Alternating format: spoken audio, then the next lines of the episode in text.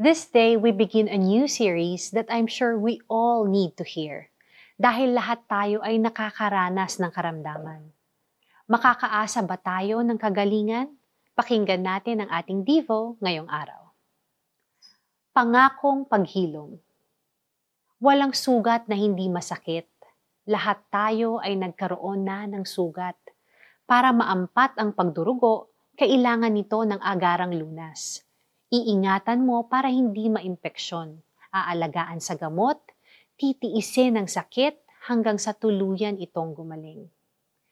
May mga sugat na maliit lang at madaling gumaling.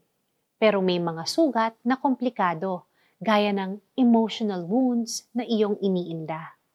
Mga sugat na hindi nakikita, pero nararamdaman mga salitang lumatay sa iyong pagkatao, mga relasyong nawasak at tila imposible pang mabuo.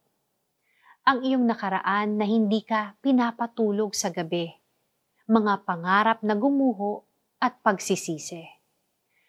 We can't heal on our own, kaya't ipinapaalala sa atin ng Bible ang ating pag-asa, si Jesus.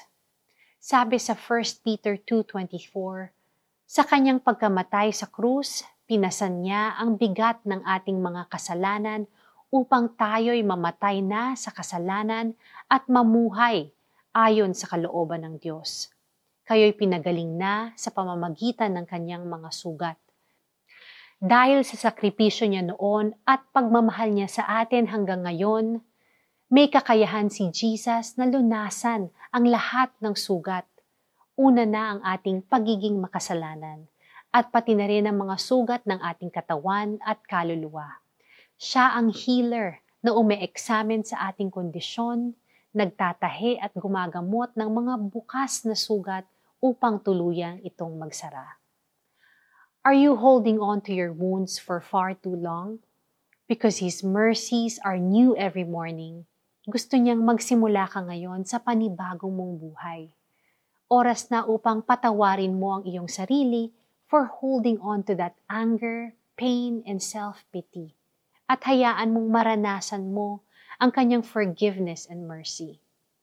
Walang sugat na hindi masakit, pero walang sugat na hindi kayang paghilumin ng ating Ama sa Langit. Pangako niya ang paghilom.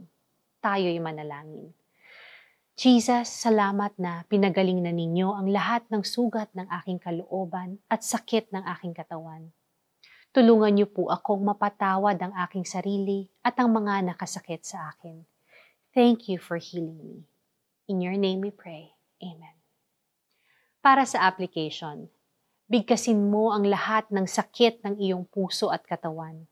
Magtiwala ka at i-confess mo that 2,000 years ago, Pinasan na ni Jesus ang krus para pagalingin ka sa lahat ng ito.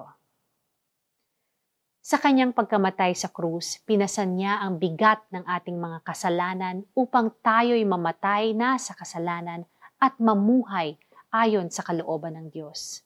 Kayo'y pinagaling na sa pamamagitan ng kanyang mga sugat.